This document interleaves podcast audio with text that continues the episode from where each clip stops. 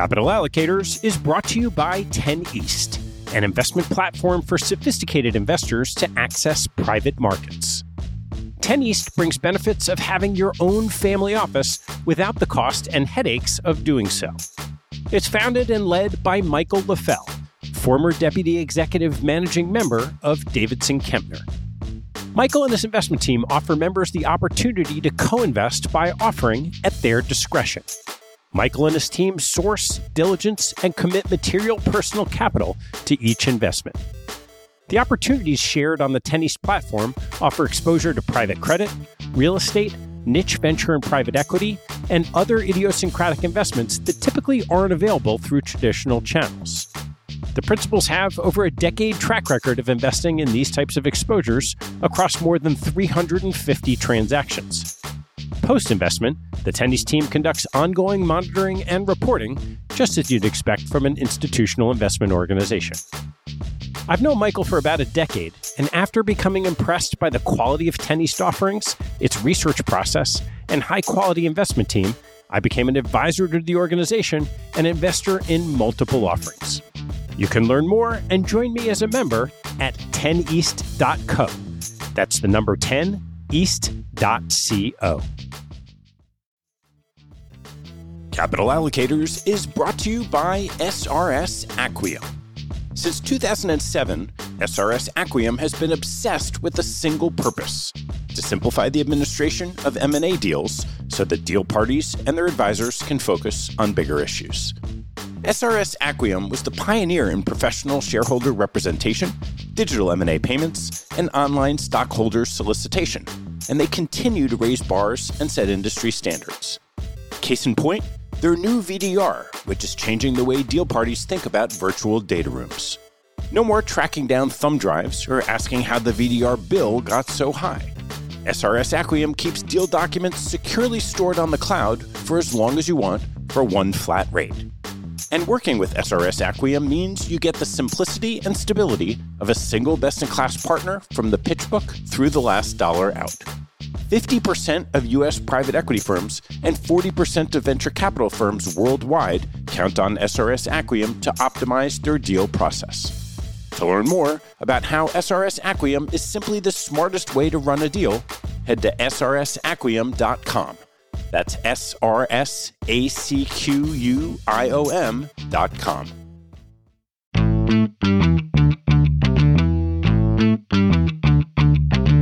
Hello, I'm Ted Seides, and this is Capital Allocators. This show is an open exploration of the people and process behind capital allocation.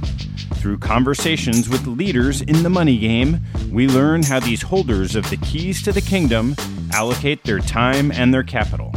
You can keep up to date by visiting capitalallocatorspodcast.com. My guest on today's show is Josh Wolfe, the co founder of Lux Capital, a billion and a half dollar venture capital firm that targets cutting edge solutions to the most vexing puzzles of our time.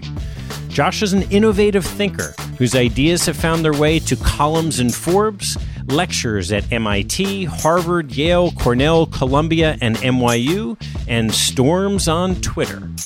Our conversation covers Josh's early passion for science and finance, building a competitive advantage in venture capital from scratch, the full blown investment process at Lux, including sourcing ideas, conducting due diligence, making investment decisions, constructing portfolios, and exiting companies, navigating a challenging private equity environment, posting on Twitter, active versus passive management, dinner table conversation, and life lessons.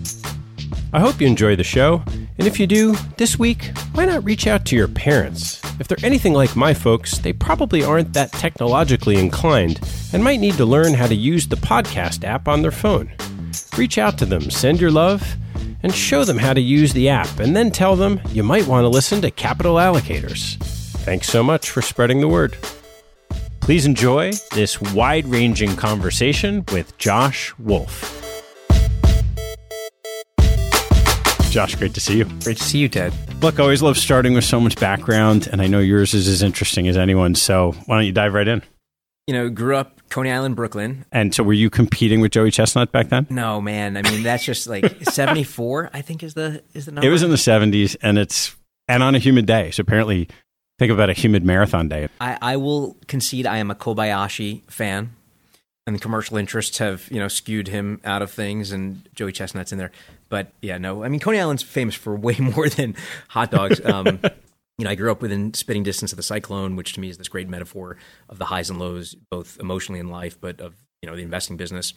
You've got all kinds of carny charlatans that basically sculpt you into a somewhat cynical, squinty-eyed, distrustful person of you know somebody trying to scheme over you. Which I think in my business, where you never really know if somebody is going to be literally changing the world and inventing the most important thing or trying to run a fraud you know, is an important skill to have. Give me a story of someone trying to defraud you. Well, you just, I mean, look, you, you go through Coney Island, you have the carnival barkers, right? And everybody's just trying to hustle. And you go on the boardwalk, and it is arguably the most diverse part of New York City because you have Hasidic Jews and you've got Puerto Ricans and you've got African Americans and Latino and white old Jewish people. And like everybody's running some scheme, right? And so you just, you see it. You see the hucksters.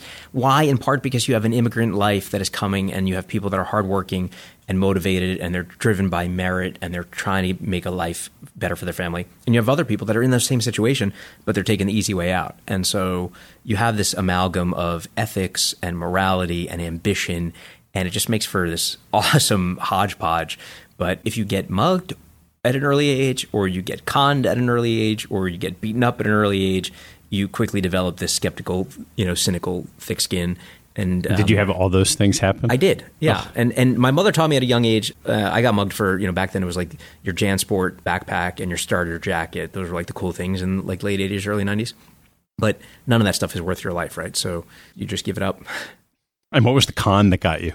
I think at a young age I was always very naive and gullible, and so I think um, even if it was like friends playing pranks, there was always somebody that was just just trying to you know snooker you, and so I'm very guarded and generally distrusting, which itself is a natural evolution. I think to sort of almost expect the worst from people, and even even in life and business, like I, I expect you know technologies change and businesses change and products change and markets change, but I think human nature is this sort of Shakespearean and in my view a bit Hobbesian you know constant.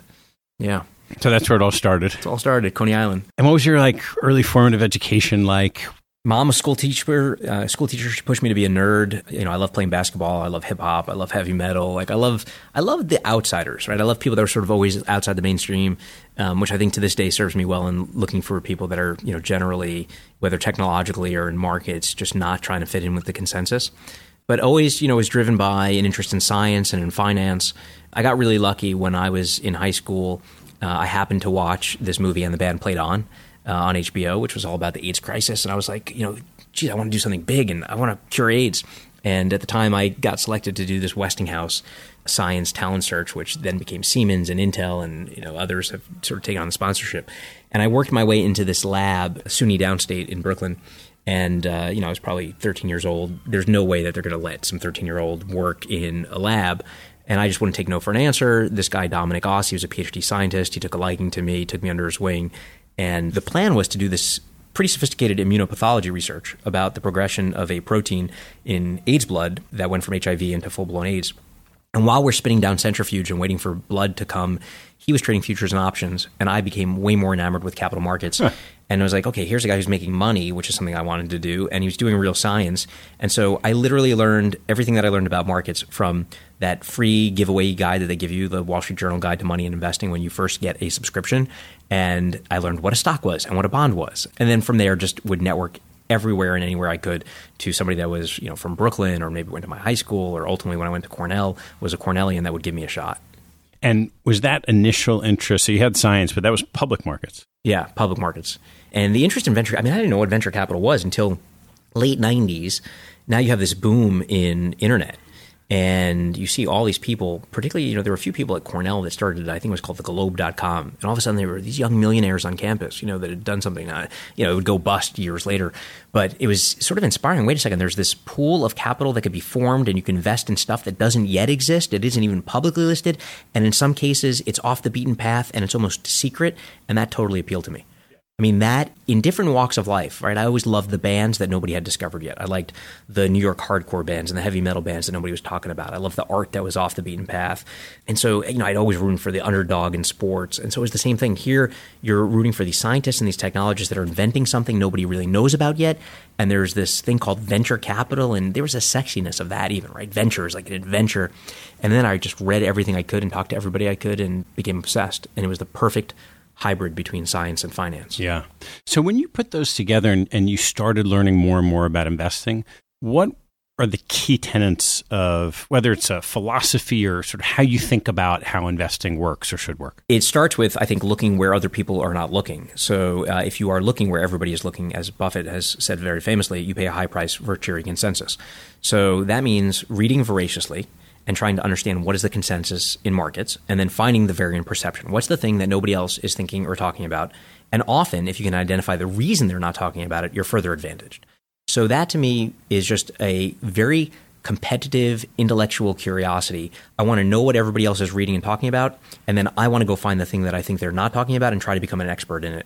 And that sometimes leads me on wild goose chases and down rabbit holes, but often leads me into interesting things that then end up having positive outcomes. That sounds like a typical variant perception public market mindset. Does that apply equally to what you're doing today in the private markets? I personally think so. I'm inspired by people in global macro. I'm inspired by long short hedge fund guys. I'm inspired by deep value Buffett, Munger, you know, Markel type. Klarman, and then I'm inspired by the you know the early John Doerr and Pierre Lamond, Kleiner and Sequoia partnership type who were literally investing in people that were inventing the future. And I think that that guard has given way to people that are funding, you know, what I consider foo-foo apps and, you know, mobile stuff that I think has very little relevance. But like real hard technology, it's provable, it's real, it's verifiable. It's not, you know, the things that are sort of prone to fraud, so you often see in other fields. And then it's like, okay, simple questions like how much money will it cost to accomplish X and who will care when you accomplish X? And then you get into certain philosophies about risk and value and how they're created or destroyed, which I think guide how we allocate and how we size things and, and who we invest behind. So, what was your path to starting to read about investing, being passionate about it, finding this great 13 year old marriage between science and options trading to you know, having your own private equity fund? The honest answer is luck. I mean, I always say that the governing force of my life is randomness and optionality and ex post facto, you explain everything very clearly as this linear chain of events, but it's of course this messy amalgam, you know, entropic craziness. I graduated Cornell, went into investment banking. I joke I wasn't smart enough to collect my first year bonus, which proved to be the best thing ever. Partnered with Peter Hebert, who he, I was at Solly, he was at Lehman Brothers in equity research. He is the perennial optimist. I'm the perennial cynic. It's this perfect yin and yang. We joke he invented the airplane. I invented the parachute. He looks for he looks for the best in people. He looks for the best in outcomes of our companies. I, on the downstroke, am thinking, okay, what could go wrong? Let's kill all the things that can go wrong because every one of those things is a risk: financing risk, technology risk, market risk, product risk, etc. You kill those risks and value gets created because a later investor should be, you know, basically investing and paying a higher price than you and demanding a lower quantum of return for a lower quantum of risk. And so, so we just started to kick around. Okay, what areas were totally neglected that people were not looking at? And it really was the physical, chemistry, material sciences, and those were happening at universities and government labs that were not being fawned over by venture capitalists during the late '90s, early 2000s, when everybody was looking at computer science and electrical engineering and optical networking uh, with the telecom boom and the dot com boom. And so we carved that out, and you started celebrating these scientists, some of whom were Nobel Prize winners. And you have time with a guy like Rick Smalley, who is at Rice, who invented or discovered the fullerene, the, the C60 carbon uh, nanotube and buckyball. And, you know, it's like, oh my God, we're sitting with Nobel laureates and they're like inventing the future and there's this crazy stuff and nobody's paying attention to them. So then we went out and said, okay, let's raise money around this. And I always joke that when you raise friends and family money, you know, it's good that one of them have both and your friends have or family have money we had a lot of friends, we had a lot of family. None of them had any money, and we got very lucky. And through a guy that I knew in my investment banking group, he had a father who had worked at TRW, and TRW was one of the early Carlyle Group acquisitions. Right. And we got an audience by pure luck with this guy Bill Conway, who was one of the founders of Carlyle. And he's not really bullish on venture. I mean, Carlyle is you know one of the greatest private equity and buyout funds, But he doesn't love venture capital. But there was something, whether it was the right day, or he liked us, or he liked our strategy, or the way that we were talking or thinking, and he said, "I hope you make a billion. And he became an investor in Lux. He became an investor in our management company, and asked us the most important questions as we started to think about how we built the firm.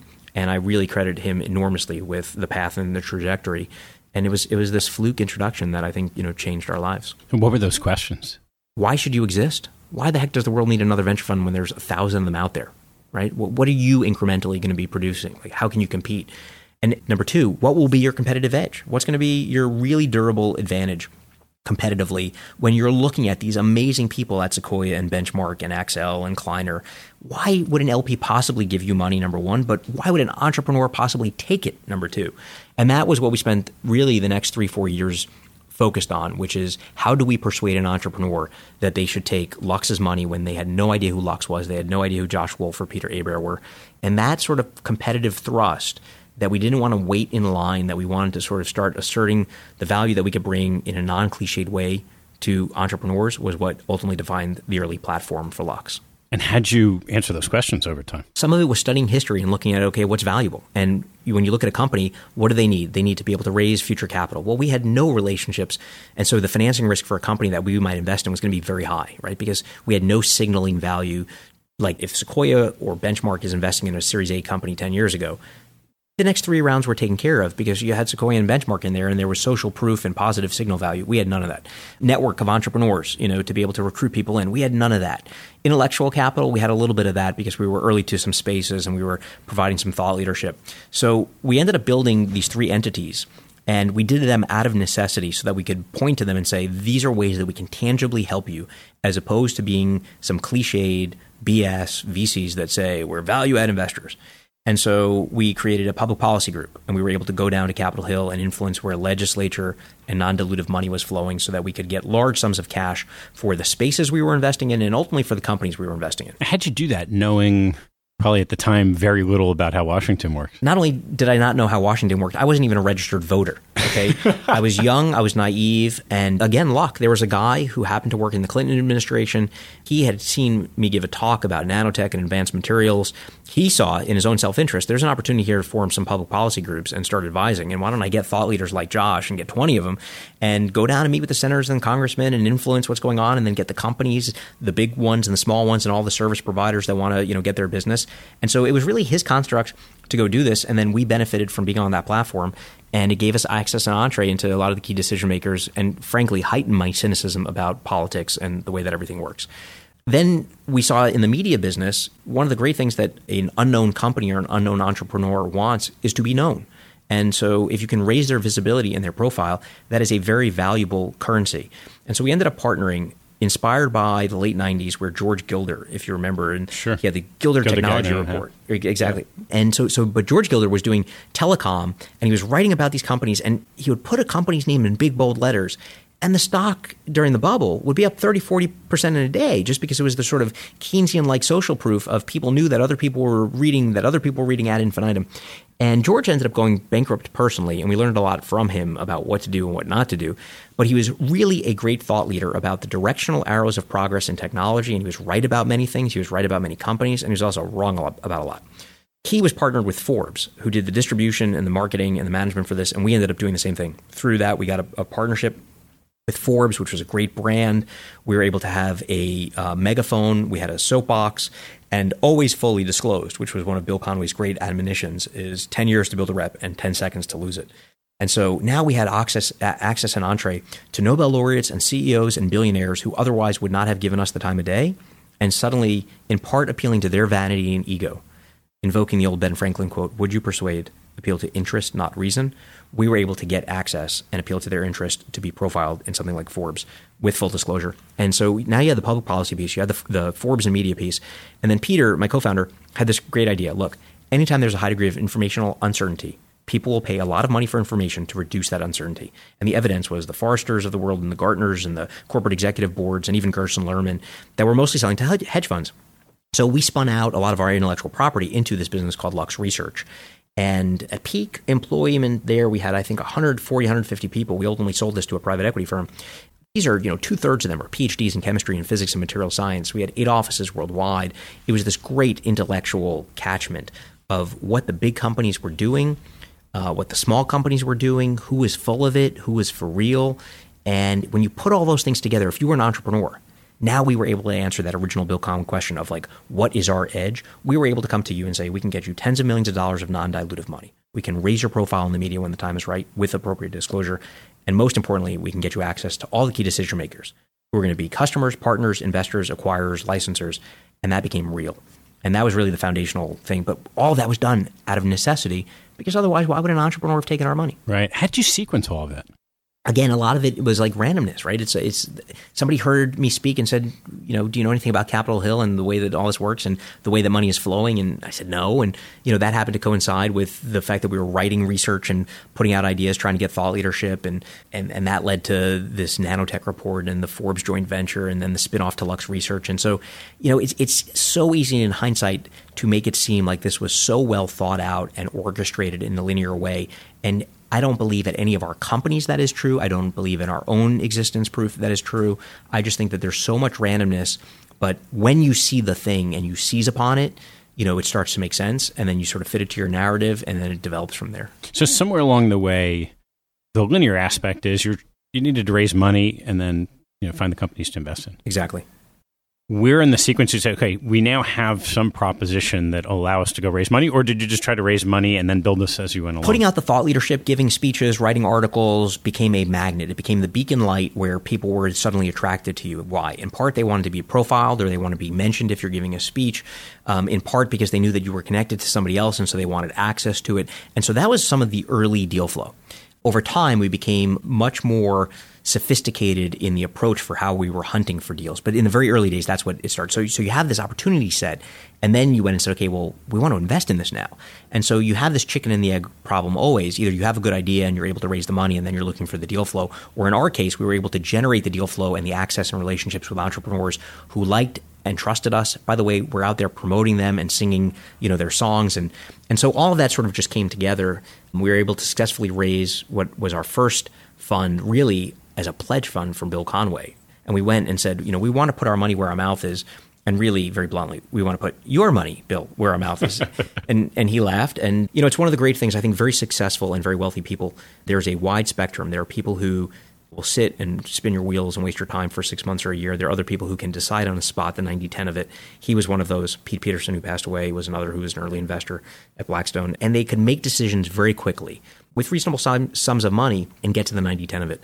So the deal flow, we get the opportunity. The opportunity we then marketed. We were able to raise money, and that became sort of Fund One.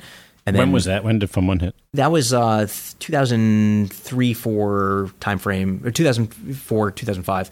And then Fund Two, which was really our first institutional fund, was about 11 years ago, and that was a hundred million dollar fund. And then two, three years later, we went to, from 100 to 250, and then to 350, and then 400, and then some opportunity funds, and now just under a billion and a half. You know, we have periodicity where now we're about every two years raising about four hundred yeah. million dollars. So let's let's dive through the investment process. So you mentioned after a little while, these initial deals were coming to you, but then you sort of formalized how you were going to go outsourcing ideas. What did that process become? The truth is, some of it is pattern recognition, and you're saying, okay, well, what are we doing? Well, some of it is inbound, and you're sourcing it, and some of it is we're having ideas based on the stuff that we're reading or seeing, and some of it is people driven, where there's certain personalities that you're attracted to. And so over time, as you look at that and you observe it, you step back and you say, okay, wait a second, we have sort of three different styles that we're developing here. One was very much a manifestation of my own personality, which is thesis driven. I read voraciously. I find that variant perception. I'm thinking about the thing that other people aren't, and I'm coming up with a thesis. If I've heard the thesis, if I've read about the thesis, to me, the value is very low. If nobody else is talking about it, to me, the value or potential is very high. What's an example of one of those? Well, nuclear uh, in Fund Two was something where you know nobody was talking about nuclear. Everybody was talking about clean tech and green tech and alternative energy. We decided that we thought nuclear was interesting in part because nobody was talking about it. And then when you scratch the surface, double click in, and say, okay, what is the biggest problem? The answer is and I always like to ask this sophisticated two word question I joke, which is what sucks? The thing that sucked about nuclear is what do you do with the waste? And there was this global market for it. There were 440 global reactors. There was this whole defense industry of pre and post Cold War bomb making where billions of dollars were being spent. And it was mostly going to the Bechtels and Fluors, the big engineering contractor firms. And we were able to start a company, go after that market, and frankly, got lucky albeit the strategy was sound in that win, lose, or draw. If there was new nuclear, we won. If there was status quo, because plants get older, they produce more waste, we would win. And if there was a catastrophe, which was unpredicted and improbable, you would win because it's all waste cleanup. Sure enough, a year or two after funding that company, there's a global catastrophe with the Fukushima disaster in Japan, and we became the only U.S. company picked for the cleanup. And we went from a million to 20, 40, 80, 100, 140. We sold that at 40 million of EBITDA, 10 times to a big French company, Veolia. And it was very gratifying, not only because of the work that they did that was meaningful, but because it started as a thesis. Uh, another thesis was around tattoo technology. There are millions, tens of millions of Americans that have tattoos, and I joke that you are generally long regret when you get one, and you want to re- reverse that trait at some point. And if you have dark skin, of which there's been this great prevalence over the past 10 or 15 years, particularly for African American and Latino athletes, where you have uh, mimetic copying of athletes, you can't get laser treatment because you're going to bleach your skin very light or white. And so there was a big opportunity there, and we probably saw about a dozen different companies and finally funded an entrepreneur just about a year and a half ago in that space, but entirely thesis driven. Uh, so sometimes the theses and is that happening? It is. So this particular technology came out of Princeton. It is a femtosecond laser. It removes all colors and painlessly, which is the important thing, and in one treatment, which is the big thing because the asymmetry economically to get a $60 Celtic tattoo is very quick. To get it removed is 10 $600 laser treatments, which is 6000 bucks. And so that asymmetry of regret we felt was arbitrageable with better technology. So that's under development. They start, they work on pigs because pigs are the biggest proxy for our, our own skin. It'll probably launch internationally first and then come to the US. But sometimes you find these theses or you develop these theses and then you're out hunting for the confirming or disconfirming evidence. There's one that I fell in love with, which is always a dangerous thing. And the thesis that we developed internally, we call the half life of technology intimacy. And the idea behind this, and I'm going to give you different years and you'll see the half life and how it progresses, is the quest to identify certain directional arrows of progress. If you can identify a directional arrow of progress, and this is true in private markets or in public markets, you may not know the specific company, you may not know the specific technology, but it's very hard to believe that it's going to go any other way than the way it's trending. It's very hard to see how you would go from carbohydrates to hydrocarbons to uranium in energy the uh, to go against that in other words the directional arrow of progress is towards more and more energy density per unit of raw material so that to me felt like there was an inevitability of that directional arrow solid state lighting to go from a flame to a filament bulb to an led is a directional arrow of progress we're not going back the other way people are not going to be walking in the streets holding torches uh, semiconductors and electronics to go from mechanical spinning drives to solid state drives to flash memory is an inevitability. So when you can identify that directional arrow, I think it holds secrets for you to unlock. In this particular case, the thesis around half life of technology intimacy was 50 years ago. This is all about the way that we interact with our machines and vice versa. 50 years ago, you had a giant ENIAC computer that was like multiple refrigerators, and the way you interacted with it was go up, flip some switches, pull some plugs, and stand up and touch it. 25 years ago, the first half life, you basically have the dominant form of computing is a personal computer. It is on your desk. You are tickling the keys with your fingers. You have a mouse under your palm, and that's the way you're physically interacting with it. 12 and a half years ago, the dominant form is that same thing, but now it's a laptop and it's physically on your thighs. Six and a half years ago, you have an iPod, which is now separated from your body only by a thin film of fabric, and you're swiping it and you're touching it and caressing it. It's the first thing you see in the morning, the last thing you see at night. Three and a half years ago, it's the thing on my wrist now, which is the iWatch, and it's in direct contact with my skin 24 hours a day. A year and a half ago, it's AirPods that are in my ear. And when you step back and you see that directional arrow of progress, it is that we are going to be less hunched over a QWERTY keyboard and a mouse and much more natural human interaction with our computers, which means the technology has to get more and more sophisticated while it gets more and more invisible. So I got very interested in voice and gesture and the way that you and I are interacting now. I'm motioning with my hands. I'm using my voice. We already have Siri. We already have Alexa, etc. and Google now uh, as voice assistants. You already have gesture in the form of cameras like Kinect from Microsoft Xbox or Leap Motion. And we felt that the next logical thing would be not visually detecting what you were doing, but actually picking up the signal off of your own body. Sure enough, I get introduced, and I always say, I have this phenomenon I call 100 0 100. I have 100% certainty we will be funding the most crazy cutting edge shit that you can imagine. I have 0% certainty what those things will be because just intellectual humility says you just never know. But I know with near 100% certainty where I will find them and is generally at the cutting edge of our already cutting edge companies. And so in this particular case, we funded a company here out of Columbia called Kallyope.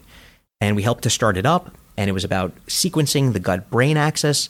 And that's relevant for everything from pharmaceuticals for obesity and metabolism to even psychosocial disorders and anxiety and depression. The founding scientist of that is a guy, Charles Zuker. Charles Zuker is a thesis advisor to this young guy named Thomas Reardon. And like any great sci fi character, he goes by Reardon. Reardon grows up. It's it's an amazing story, and I'm going to show you how the paths interconnect and, and just the humility of this randomness and optionality. He's got 18 brothers and sisters, 10 of them biological, 8 adopted. He is a math and science prodigy at 17 uh, up in Cambridge, and he's taking classes at MIT, auditing them, not actually in college uh, never goes to college, gets tapped by Bill Gates, and he becomes Bill's right hand guy for the next 10, 11 years. And while he's at Microsoft, he single handedly codes Internet Explorer, which we've all used. And he's also Bill's right hand guy during the entire DOJ monopoly trial. Makes a lot of money, retires, then goes and founds another company, joins OpenWave, gets sold to Phone.com. They basically invented the mobile browser, and then really retires. And now he's wealthy, and he's retired, and he's in his early 30s, and he does what anybody in that position would do. He goes back to college and he actually gets his degree from Columbia in Latin and classics. And then, crazily, he spends the next eight years getting a PhD in neuroscience, which is where our paths intersect. So now Charles Zuker, who we backed in this company, Kallyope, is his thesis advisor. One of the people where he has to defend, you know, in his committee. And Charles is like, you got to meet this guy. And here we have this thesis around the half life of technology intimacy. And here's Reardon, who is developing technology that can detect from your neurons what you intend to do and perfectly model all the movements in your hand. And when so I that practical application of that, you are putting on a wristband that sort of is like an Apple Watch that is able to detect the nerve signals that are firing. So when Ted is sitting across from me and decides to type something on a computer, you are thinking what you want to type. You are translating that through your nerves to the muscles that are innervated by those nerves in your hand, and then you are physically typing on a keyboard. What if instead you could just go from thought to the intention of wanting to type where those words actually pop up on the screen? And that to me, as they say of any sufficiently advanced technology, is indistinguishable from magic. When I experienced the demo that did exactly that, what I just described, it felt like magic. You're sitting there with these two things on your wrists that are sort of like uh, sweatbands or wristbands uh, that are detecting the nerve signals from your hand. And as I think about typing, and I'm not actually touching a keyboard, and I move my fingers, the words are popping up on the screen. It felt to me like Sorcerer's Apprentice and uh, we ended up funding them shortly after. It was a $30 million financing. Amazon and Google and a slew of other venture funds that participated, and I joined the board. It is the one company in the past several years that I lost two nights of sleep over in pursuit and uh, became totally obsessed with the founder and the vision and what they're ushering in, which is basically the future of how we will interact with our computers, wearing these small devices and effectively being able to, in three dimensional space, change songs and lighting and control robots and machines and anything that today has buttons and levers and touchscreens, etc. I want to take a break in the action to tell you about NetSuite by Oracle, helping businesses accelerate growth and run better with a suite of ERP, financial, CRM, and e commerce products. Here are three numbers for you to remember 36,000, 25, and 1. 36,000 is the number of businesses that have been upgraded to NetSuite by Oracle. NetSuite turns 25 years old this year. That's 25 years helping businesses do more with less, close their books in days, and drive down costs. And one, because your business is one of a kind. Got a customized solution for all your KPIs in one efficient system with one source of truth. Manage risk, get reliable forecasts, and improve margins. Everything you need all in one place. Right now, download NetSuite's popular KPI checklist designed to give you consistently excellent performance, absolutely free at netsuite.com slash allocators. That's netsuite.com slash allocators to get your own KPI checklist. netsuite.com slash allocators. And now, back to the show. How do you think about the due diligence process? So these are incredible ideas, great themes that make sense, inevitabilities. You find the entrepreneur who's on the idea, and he's got this thing that's magic that works. Yes. Well, the, the two words that you just used are the most important thing. It works. You know, I remember I had a friend at Morgan Stanley who um, was making some big, large private investments, and he went to visit a genetics company.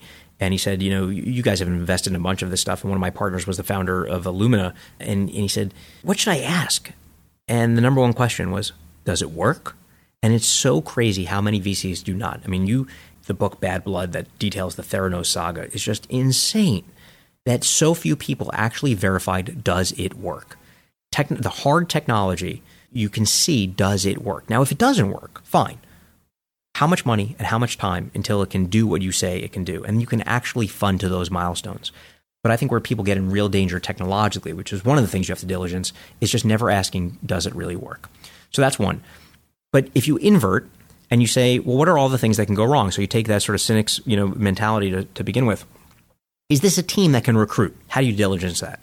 Well, you see these people and you say, is this a guy that I would want to work for? Or is she somebody that I think is going to lead a company? Can they raise money?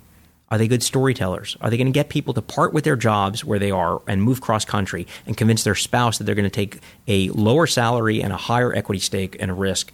You know, that's really important. The people in the industry that you talk to and you say, well, if they could invent this thing, would it matter? And some people will be like, oh, you know, people have tried that and they'll poo poo it. And other people will be like, oh my God, if they could do that and they could do it at this price point, that's a really big deal.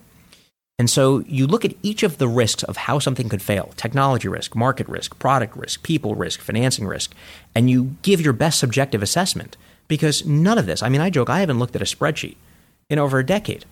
There's nothing for us to model. It's about human nature, it's about their ability to recruit, it's about psychology, it's ultimately about whether the technology works, which is scientifically verifiable. But all the other risk you're taking is, you know, sort of a function of the price that you're paying and the expected return that you hope to get. So let's say you have the technology, and some of these things are going to be, let's call it unique. I mean, there may be other teams chasing it. You, have got a thesis, you've got technology you think works, and then there's the people side of the equation. What do you do in the situations where you don't have all the ducks in the row? Maybe it's not quite the right people, but the technology works and you're enamored with the opportunity set. So it's always better, and this is a classic cliche in venture capital, would you rather have an A technology with a B team or an A team with a B technology? And it's always the latter. You want amazing people. You want, as one of my late partners says, amazing two legged mammals. That's what we're betting on. Those are the people that, in the face of a technology failure, can figure out do we license something? Do we jettison this? Do we acquire another company? They figure out how to survive great technology without a good operator or even a good promoter, somebody that can raise money and recruit people, just wallows in obscurity. So it's really about great people. Now, sometimes you have a great inventor, but you don't have the great operator, or you don't have the great promoter that can raise money, or you don't have the great recruiter that is convincing people to move. And that's really hard, but that I think is the most important role that we play between we've got 120 plus companies. We've got 10 people on the investment team. These are people that all day are spending time meeting with VPs and junior people at other firms. They're meeting with senior people at other firms. And our number one job, aside from sourcing deals, is sourcing people. And then figuring out if you've got the right people. No matter how many heuristics, no matter how much pattern recognition you have, we still get it wrong. And being able to read somebody's ethics, somebody's integrity, somebody's ability to persuade other people, somebody's ability in tough situations to do the right thing. You sometimes have pattern recognition from past examples, but a lot of times they're presented with an entirely new situation and you don't know if they're going to do the right thing. Yeah. As you get through it, how do you make decisions as a team? When you're making your investment decisions? So there's a wide range. There's um, things where everybody agrees. At the firm, structurally, Pete and I are the final decision makers, but everybody's got a voice and a vote. It is very rare if everybody on the team was totally against something that we would do it. Similarly, if everybody was bullish on it, but Pete and I felt very strongly, maybe on ethical grounds, that it's a space we shouldn't be investing in, similarly, that we would do it. So, so that's the starting point, which is structurally, you know, the, sort of the buck stops with the two of us. We have implemented, starting about five years ago, a process where if there's a super strong table pounder, where the vast majority of the team does not agree, but somebody is psychotically passionate about a particular entrepreneur and opportunity, they get one of those in a fund.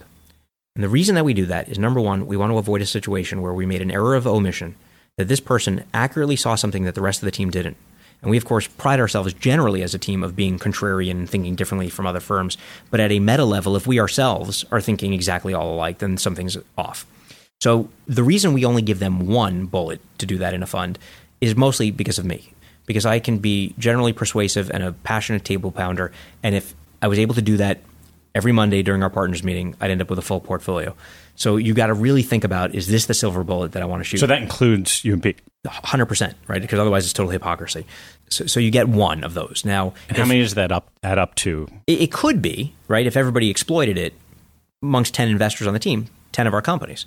Now, a fully funded structured portfolio for us is somewhere between 25 and 30 core positions, which means that each investing partner is doing between one and two core deals a year. And a core deal for us is investing somewhere between 15 and 25 million per company as a starting point and maybe reserves of another 20 million or so. We have an active seed program where you could do a lot of those. But what we limit it is that the total aggregate dollars that we invest in seeds, which are typically sub $2 million, so it could be a quarter million here, half million there, a million and a half here, but the aggregate dollar value of that equals one core position. So it'll be less than say twenty million dollars, which could be you know forty companies at half a million. It could be twenty companies at a million. And the the problem with seeds is they require a lot of time, and you don't necessarily know if they're going to turn into something that's going to bloom and be wildly successful. And so we try to be very mindful, Pete and I in particular, as sort of portfolio managers, we're allocating cash, but we're allocating the most important thing, which we never get more of, which is time. And you don't always know until after the fact. Did we waste time? And was this an error of omission? Uh, did we miss it? Should we have spent more time? Was it an error of commission? So the portfolio construction is a combination of our seeds, our cores, a methodology where people don't harbor bitterness if the rest of the team doesn't want to do it because they get one of those, but mechanisms to prevent cheaters from basically being overly passionate like I might be. And that's the core construction hypothesis. Are there lessons you've taken from your knowledge of public market investing when you think about the other layers of portfolio construction other than sort of time and size? Uh, aside from timing and sizing, different sectors at various times can have countercyclicality. Uh, you even see this at a existential risk at firms, by which I mean there are people that commingle life science investing and IT investing. And sometimes the IT investing is doing very well, and it just happens to be that there's a tailwind, let's say, right now between uh, high tech and, and FANG stocks, and therefore there's more money going in. You might have companies that stock value has appreciated, they might be more likely acquirers. You might, uh, on the other hand, have more difficulty getting talent because they're very highly prized and they're being very paid very highly. At the opposite end of the spectrum, you might have biotech that's in a doldrum or in a winter and capital is scarce and there's been consolidation and big pharma has more leverage because they're able to acquire companies. So you cannot be ignorant to the market dynamics of where there's consolidation, where capital is scarce, where capital is abundant, where talent is scarce, where talent is abundant. And you sort of have to predict, and I hate the cliche about the, you know, skating where the puck is, but you have to anticipate the thing that everybody believes today is scarce might become abundant and vice versa. And so in the biotech arena, we would look and say, okay, everybody in the public market some years ago was talking about vaccines being totally taboo and, and uninteresting. And that actually turned us on and said, okay, let's go find the best vaccine assets. And we ended up starting a company out of Harvard and Berkeley that was focused on just that. Ended up taking that company public.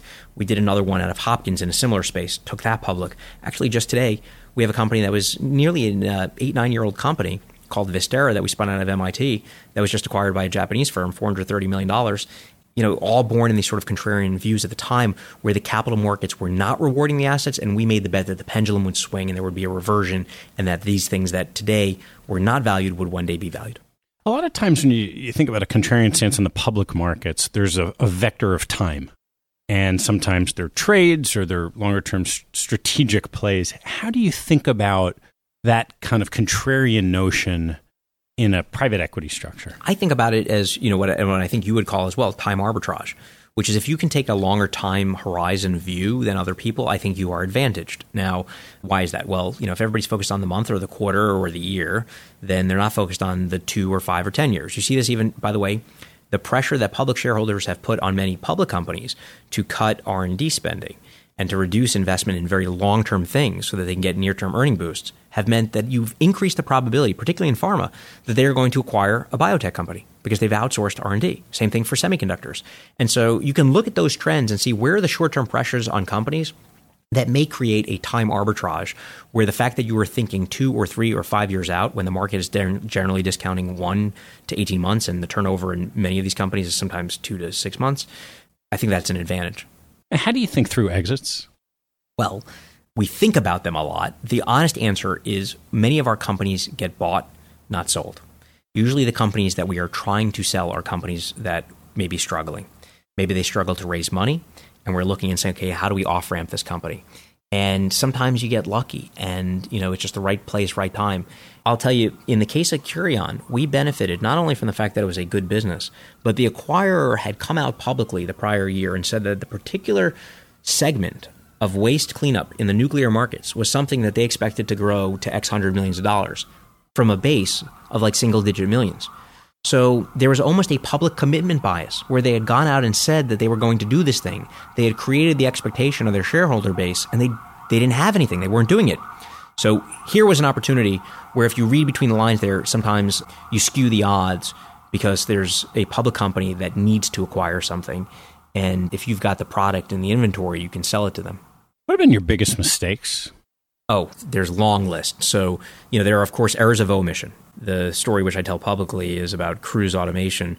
We uh, offered them a $20 million financing at a 40 million pre and they wanted 80 million pre-money and we thought that was absurd and too high in the course of diligence we introduced them to gm another firm ended up pricing it at 80 million and put 20 million in so now you got 100 million post which is about uh, 50 60% higher than what we were willing to do and they were willing to pay double the price within nine months or 10 months gm bought them for a billion dollars nominally that was that was an 11x miss for us very quickly right and we look at that and say process versus outcome i still believe that the process was right and that being price discipline was right, but the outcome sure stings because that was a, a, missed opportunity.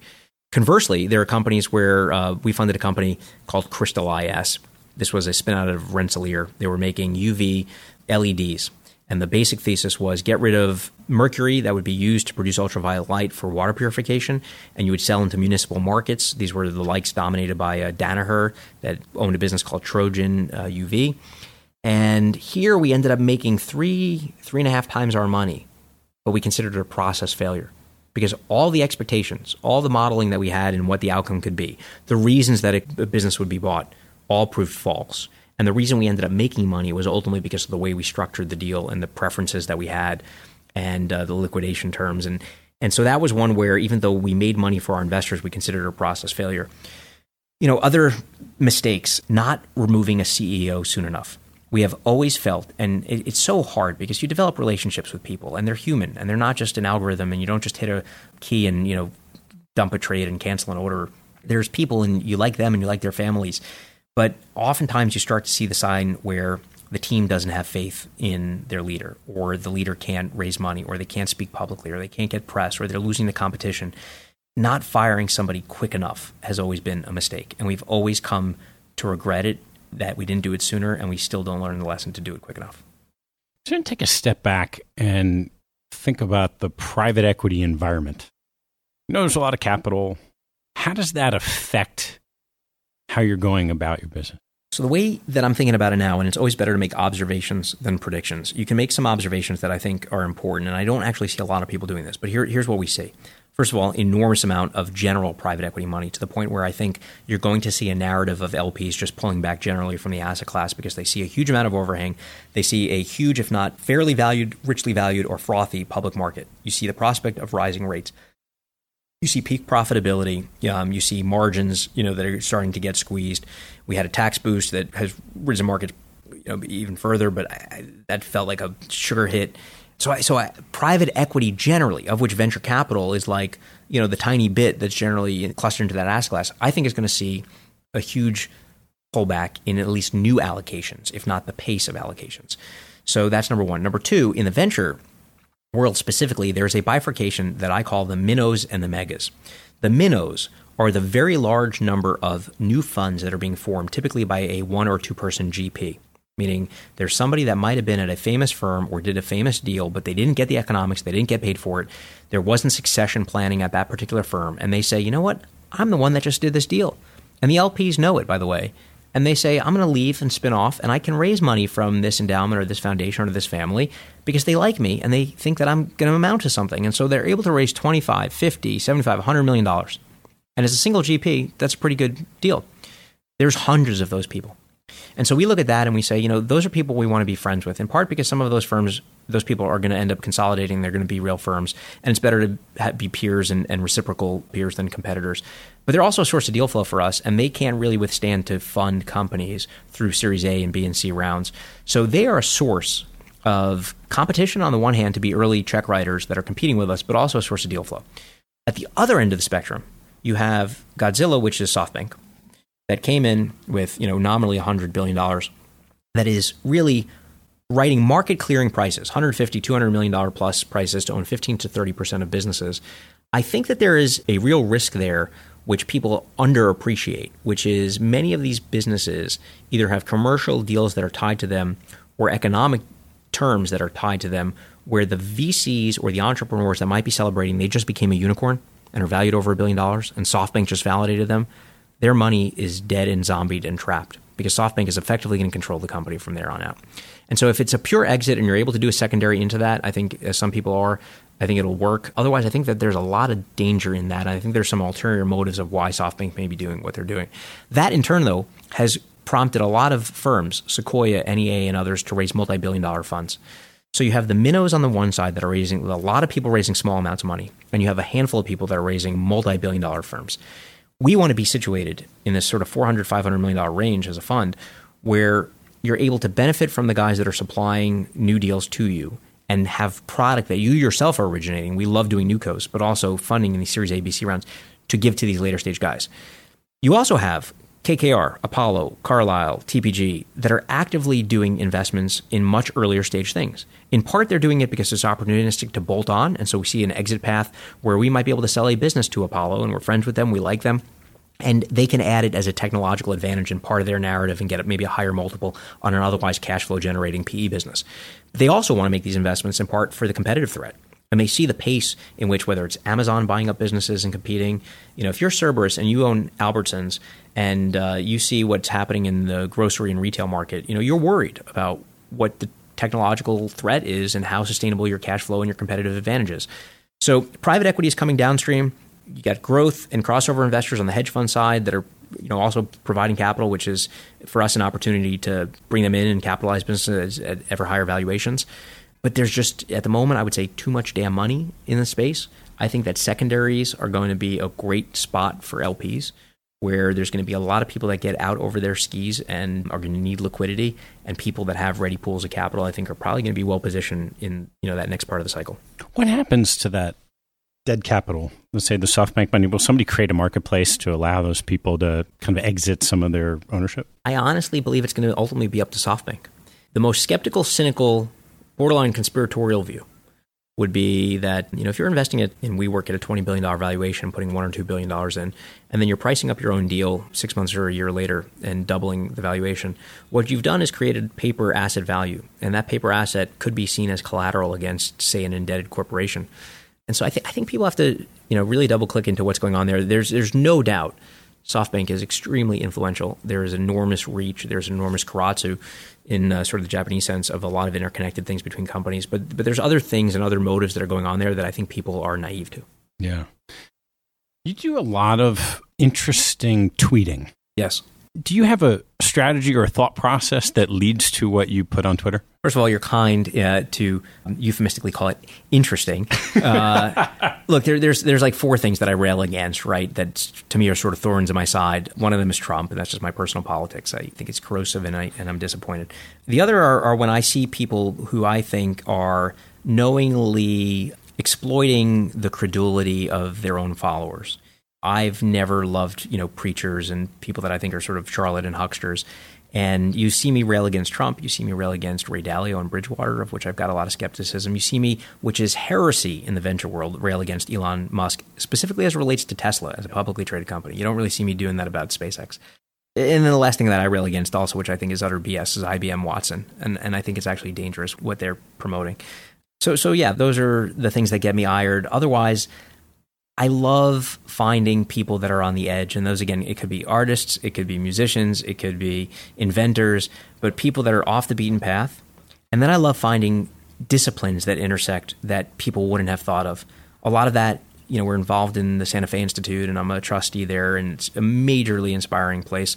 But what you can learn from an ant colony and how they forage and how they mathematically, without the knowledge, precisely position their dead from their food source, or how we as venture capitalists will look for where our next deal is coming from, and what you can learn from the signal theory of how ants lay down pheromones and find randomly a food source and then redouble back to the hive.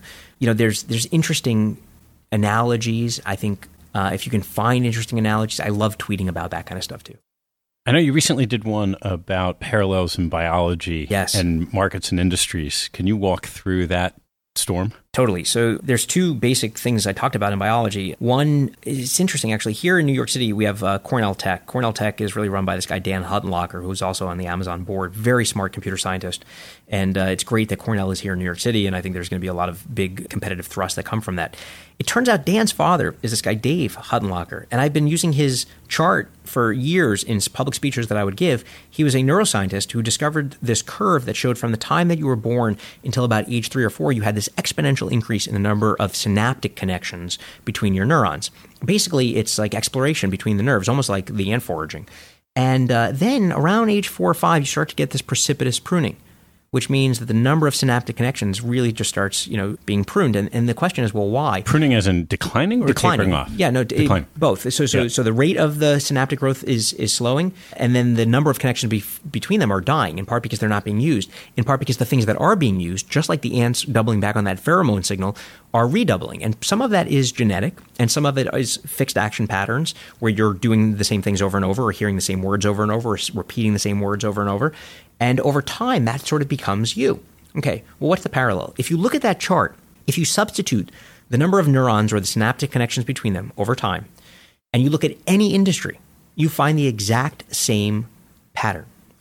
The number of entrants into the US automobile industry, it started off slow, exponential increase, and then psh, precipitous pruning. Same thing, color TV, airplanes, uh, airlines, the internet, number of biotech firms, industry after industry, what this tells you is that this is a universal phenomenon.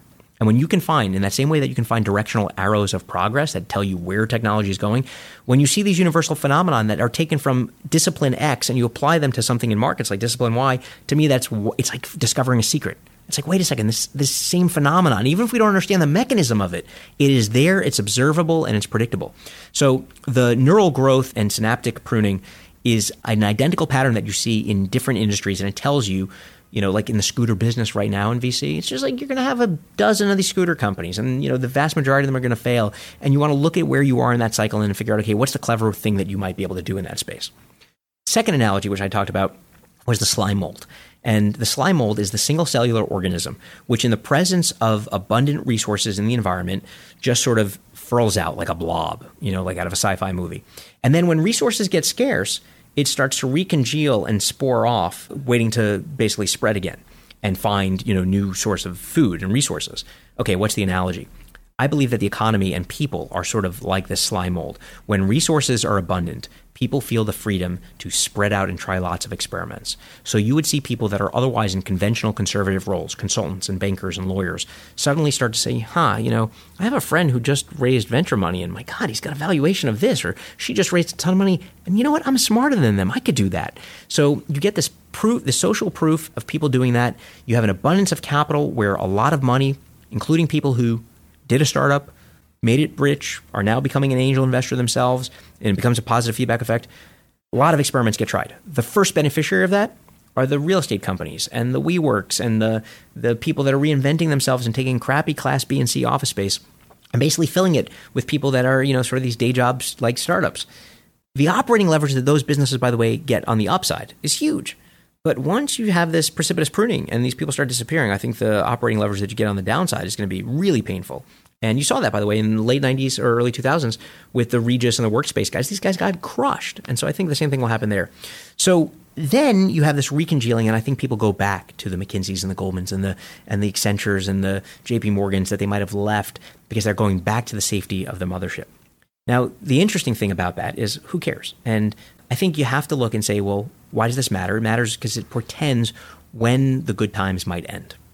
And the simple heuristic that I've used, which is totally imprecise and non empirical and really, you know, off my thumb, is asking a set of people on any given week, how long do you think that this can go on? And this really started with a conversation I had with Jerry Yang a few years ago. And uh, he's like, you know, after like WeWork and Snap and um, a bunch of these other things, I thought it was over, but I think we've got two more years. And I took that line, two more years, and I started counting what percentage of people were saying, I think we got two more years. And the logic behind this was if you just took five people that you speak to in a week, if one of them says, I think we got two more years, but everybody else is uncertain, you've got four more people that could potentially become incremental buyers. But if four out of the five people that you're talking to all say, "Yeah, I think we've got you know two more years," then you've only got one more incremental buyer that could be converted into a believer. And so I think when I started this, it was like 10% of the people I spoke to said two more years. And then it got up to about 30%, and then 50, and then 70. And so I think we're at about 70, 75% now, and we're close to, but not quite at 80% of my imperfect sample size on a weekly basis. When we are, I think that's when things turn. Because it's going to, then there's nothing left in people. There, yeah. There's just, you have a diversity breakdown, to use a principle from, from Santa Fe Institute, where it's like being on a ship if you have equal people on the left side and the right side, the ship is well balanced. Just like in markets, if you have momentum and you have growth, you have people that are providing liquidity from one side to the other, you have stability amongst that diversity. When there is a diversity breakdown and you get homogenous belief, and everybody basically believes that this can go on for two years, it will happen. And then who's the incremental buyer? So if you put these two lenses together, so the one lens is the inevitability, what the directional arrow, and the other is where the trend is and is everyone on the same side of the boat and apply them to public markets, active investing, and indexing. Yes. Where do you think this goes? You know, there are people that say, "Oh, you know, the decline of the number of publicly listed companies and the the shift to institutional investors from you know large scale retail over I'm talking over a century to institutional investors, the T. Rowes Fidelities, et cetera, and now the the rise of the passive indexation. You know, this is all overblown. They will say. I actually believe that when Buffett was talking about sort of weapons of mass destruction and derivatives, that you know at the time you're thinking about options and all these kind of crazy structured high fee products that that the banks would come up with. But I think that the ETFs and people like MSCI that are constructing these things and the BlackRocks at all, I mean, they basically have one algorithm, which is if money comes in, buy. And you have all kinds of different thematic ETFs. And so companies that shouldn't even be in one ETF, but sort of thematically fit the mold, you know, get thrown in there. And then just there's indiscriminate buying. And so I think that when there starts to be selling, you're going to have the same thing where people are, it's almost like a drag along right, you know, in venture capital. In the public markets, companies are going to be sold indiscriminately in the same way that they're being bought indiscriminately. So I think that there's a big structural issue. I think that similar as we looked at vaccines when they were out of favor, today, universally, you say, ah, oh, activists and active managers, like they're totally passe, they're out of favor, which is true until it isn't. And I think that there will be some smart people, particularly on the short side, that are able to identify bad companies that are being sold. And then when capital dries up and their cost of capital comes up, and the margins and the profits and the cash aren't there, these companies are going to get crushed and people are going to be running trying to find the short sellers and the active managers that have figured this out. So let's turn a little bit on that. What is dinner table conversation like at your house? Well, it's a mix of, uh, as you can see, like I love sort of kinetic, frenetic, random thoughts. And so we jump from topic to topic. Um, I've got three kids. My wife happens to be in the hedge fund business and she's way smarter than I. And the, you know, I like to say I do the private markets. She does the public markets. She's on public boards and brilliant. But we'll talk about everything. We'll we'll talk about life principles. Conversation, you know, that we had earlier in the week was about one of the principles. I, I like indoctrinate them with little quotes. So one is the difference between fitting in and standing out. And this is true of markets. It's true of peer pressure. It's true of life choices that you make in a career sense. But you know, how do you find the balance between wanting to fit in and do what people want you to do, and feeling the confidence and and self esteem to stand out. And so we talked about this in the context of for the young kids like doing drugs and peer pressure and making good decisions. We'll talk about uh, in a related area studying people who make big mistakes. And there are some people, and I disagree with Peter Thiel about this personally, where he says you really study the successful people. You don't study the failures. And I disagree totally. I think by studying the people who made willful mistakes, you learn an enormous amount because you're invert. You you decide what not to do. And of course, some people had good process and got unlucky and they failed. But there's a lot of people that make horrible mistakes. With the kids, we sat around, we looked through the Post, the Post, by the way, the New York Post. It used to be the greatest 25 cents that anybody could spend. Now I think it's 50 cents or a buck. But you look through and you it's this catalog of inane human misjudgment. So, you know, kid was uh, sadly, tragically you know, taking these Instagram pictures where he's sitting on the roof and, you know, showing his feet dangling and whatever. And of course he plummets to his death. Like, I want my kids to know that. I don't want to shield them from that. I want them to see that so that they know, like, this was a stupid decision. So, cataloging the stupid decisions, thinking about fitting in versus standing out. We talk about another principle is it's always better to have it and not need it than to need it and not have it. And they've been indoctrinated that since they were like two. And they didn't understand it when they were repeating it, but now they see it. And that's everything from bringing an umbrella outside to thinking about how you hedge in life. And so they actually understand that concept at a young age of how do you hedge. But we talk about everything. We talk about geopolitics. We talk about mom and dad's, you know, day at work. We talk about conflicts that we're having with people. We talk about Trump, we talk about politics, we talk about civility, we talk about being intellectually curious, we talk about the history of a riff in a rock song that came from something 30 years ago and, and a sample from a hip hop song that came from something 15 years ago. And so it's, it's really a smorgasbord of stuff, and it's just sort of the way our brains work. I, I imagine everyone listening would probably join me in wanting to be a fly on the wall in your house for most of those. So, so I want to ask you one more question before we turn to closing questions, which is when we've met, and I've seen this also inside your office, when you leave a meeting, there's almost always a task list you're creating to help other people. Where did that come from? P- part of it is entirely self intellectually honesty, Machiavellian. It is reciprocity. I'm going to help you. I'm going to do something because maybe you're going to help me, right? And so there's a calculated part of that. But part of it is people to me, these two legged mammals, these humans that we bet on, it's just you never know you're going to leave here and you're going to have a conversation with somebody else. And if I've planted in your mind an idea or a new thesis that I'm working on, or I tell you, you know, I'm really trying to find somebody that can, you know, do X, Y, and Z, you're now primed to think about that. And if I can do that same thing for other people, it just, as Charlie Munger would call it, this beautiful web of like deserved trust, that to me is just very gratifying. I think people always feel happy when they're around friends, when they make new friends, when they feel that people have their back.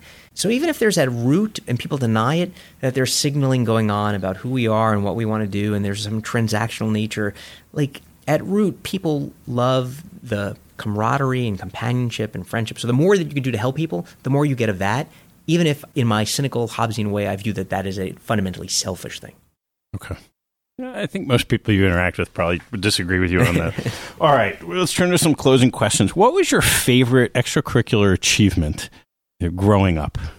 Uh, you know, I, I, would say growing up it was it was the Westinghouse, you know, science stuff. But but later, and outside of work, it was Coney Island Prep. I mean, this was to me sort of taking the best things I learned from professional life and identifying talent in helping to build an organization, but it's entirely nonprofit and philanthropic. When I grew up in Coney Island, I always felt that kids needed two things the right heroes and a deep desire to learn. And anytime that like Puffy or Jay Z or some rapper came to town and said, keep it real, that to me was a euphemism that was basically like maintain the status quo and buy my stuff. And instead, if you could flood the zone, particularly for inner city kids, not to become consumers, but to become producers. And I don't mean of music, but of content, of science, of intellect, of writing. To be producers in the world, I think you could skew the odds because there are an enormous number of people in Coney Island, let alone the thousands of other poor communities that lost the ovarian lottery. There are brilliant people there that did not have the nepotism, they don't have the access, they don't even have the role models. And so I think anybody in the inner city that just is you know has basketball players and hip hop as their role models, both of which I love and grew up obsessed with, it's a, it's a total disadvantage. So Coney Island Prep to me, I got to meet this young guy, Jacob Mnookin. He was the executive director. I joined the board. Everybody else took a step back. I basically became chairman, and I've been chairman for 10 years. We started with 90 kids in the projects in fifth grade. And we stopped calling them kids that first year, and we started calling them scholars and we set expectations for them. It's so critical of like you are going to college, and for the vast majority of people, they're the first people to graduate college. You got a family of four making less than twenty five thousand dollars. It's a disaster. And so we went from 95th graders to now over 1,000 scholars. We're K through 12. And for the past two years, we graduated 100% of our kids into college. And that feels amazing. And it feels scary because I don't know if we can keep them there. And that's our next challenge. Yeah. Yeah. That's fantastic. What's your biggest investment pet peeve? when entrepreneurs say of competition, that's validating.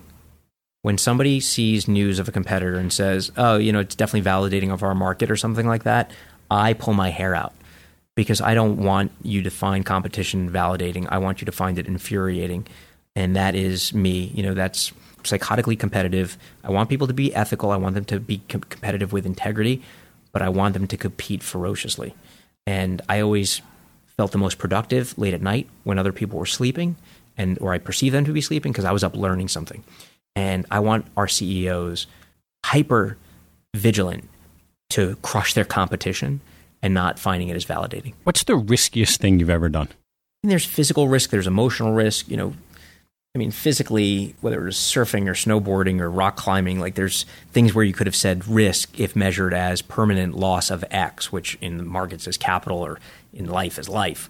there's physical things like that. You know, I would say probably the biggest emotional risk was related to my growing up and my father and my parents split when I was very young and the open, raw reconciliation with him and being honest about not wanting to be him and learning how to be a father and a husband by inverting him and being honest about that. That was probably a, a big emotional risk. Reputationally, I take a risk when I'm out there publicly, you know, speaking what I believe about, whether it's, you know, Bridgewater or Dalio or Elon Musk. And, and you know, that's going to backfire at some point. What teaching from your parents has most stayed with you? I think high expectations. I think my mother, I would come home with a test, 97, 98, and my two best friends growing up were a guy Jimmy and a guy Adam.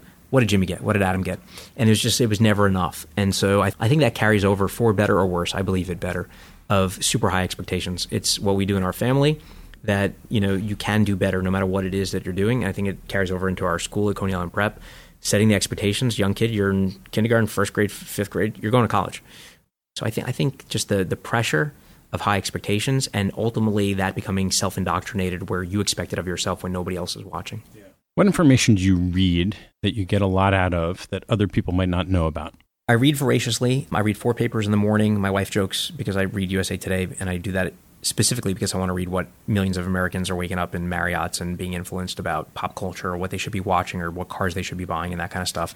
And I read the FT and, and, and New York Times and and now I read the Post and Washington Post too and the Wall Street Journal. But I have information anxiety. The idea that I would not know something in a conversation that somebody else brings up to me is like anxiety inducing. So I read voraciously, but I also read things that are necessarily off the beaten path.